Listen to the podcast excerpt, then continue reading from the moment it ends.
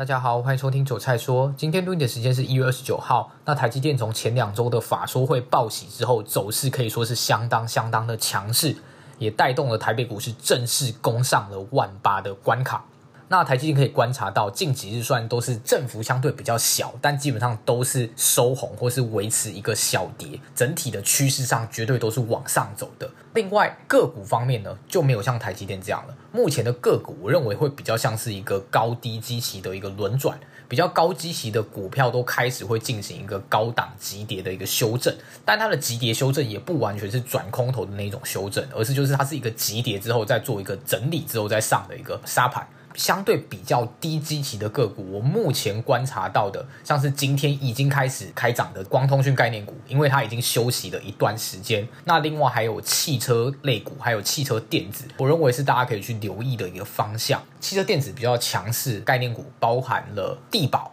耿鼎、提维西、胡连等等这几档，都是还不错的一汽车类股的相关标的。那另外，今天还有另外一个族群算是比较强势，开始从底部起涨的是电机类股，尤其是传统的工具机产业或者是偏重电的族群，今天都有受到一些资金的挹注，还有已经转弱相当久的定影投控，也是车用相关的题材，过去应该修正了两个月跑不掉，那今天是终于迎来了一个比较像样的一个反弹。整体来说，盘势就是台积电撑在那边，就是易涨难跌，所以不要随便去放空所谓的指数。因为指数的步调通常是走得最慢的，如果你想要放空，甚至去找高基期的股票放空，我认为你的胜率都会比较高。港股跟陆股目前在陆方这边说要挹注一些股市的一些活水，去让这个股市不要再下跌的宣布出来之后呢，陆港股都有明显开始止跌打底，然后反弹的一个味道，所以利于全球股市的一个稳定。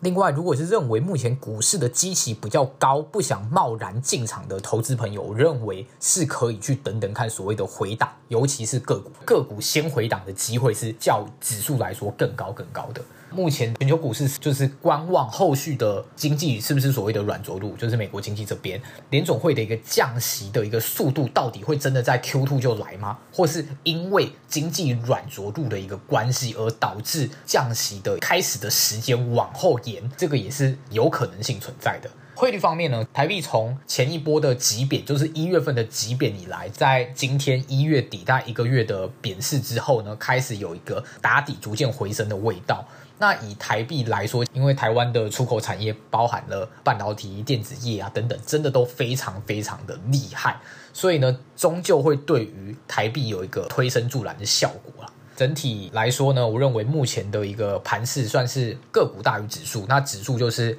偏多操作，有拉回都可以去找买点去做一个进场，因为全职股是非常非常的强势。那以上就是今天节目内容，如果喜欢我频道的话，可以继续追踪我后续的节目哦。